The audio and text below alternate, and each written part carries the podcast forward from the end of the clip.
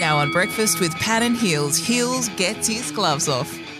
It became obvious to me during that Delhi Test match how things have changed and things in cricket are different with the decision review system.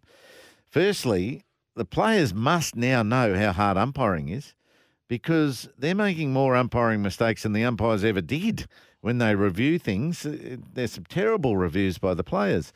So, and I think it's become more obvious to me about these changes, more so than even the Pakistan tour last year, because the spin of this tour has been more volatile so early in the matches. There hasn't been 2 days where you could ease into a match and bat well without much happening before it all starts to spin away. So umpiring pressure has been immense. It may be even more than it used to be, but now they've got the review system which can cover the umpies, which is a good thing in my view.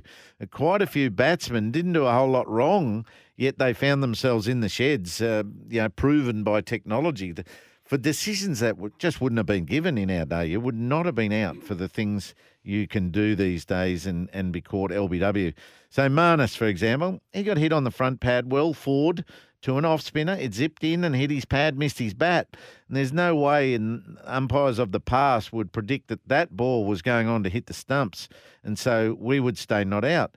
Now someone reviews it, either the batsman who's been given out or the opposition who didn't get the decision going their way. And that tracking technology, which is Israeli missile tracking technology, it's serious stuff, has given him out. Right? Then sweeping, we could sweep and miss the ball well on the front foot. As long as we were well out on the front foot, we'd never be given out. You know, some English umpires might give that, but rarely, even if we're hit in line, will a sweep be predicted by an umpire to go on and hit the stumps.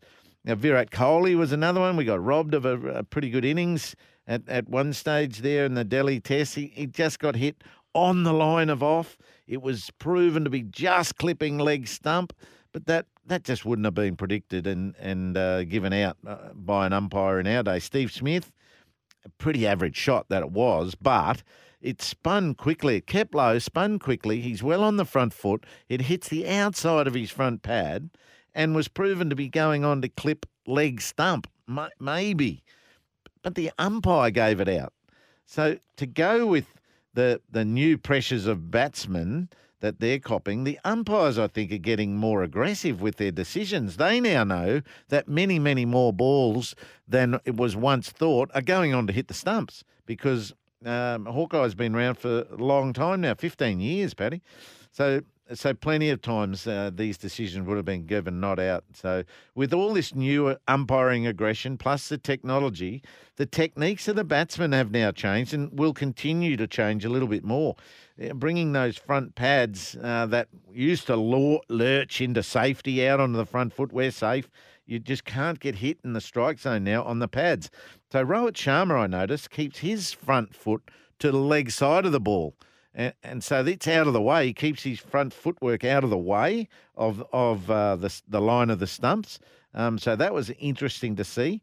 Other players now have to have the bat in front of your pad. So you're playing your defensive shots in front of your pad, whereas we were brought up to say bat and pad so close together. So a ball might hit the pad onto the bat, but these days it's really close. You can't be hitting the pads if it's straight on the stumps. You've got to really use your bat a lot more than our time did.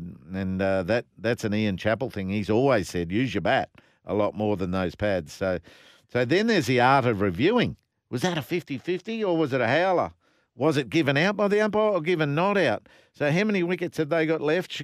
Can we afford to gamble? All these questions go through their minds. So there's a lot to it. And so far, as we all know, Australia's record's not great at the decision review system. So do things have to change and can Australia get better? Let's talk.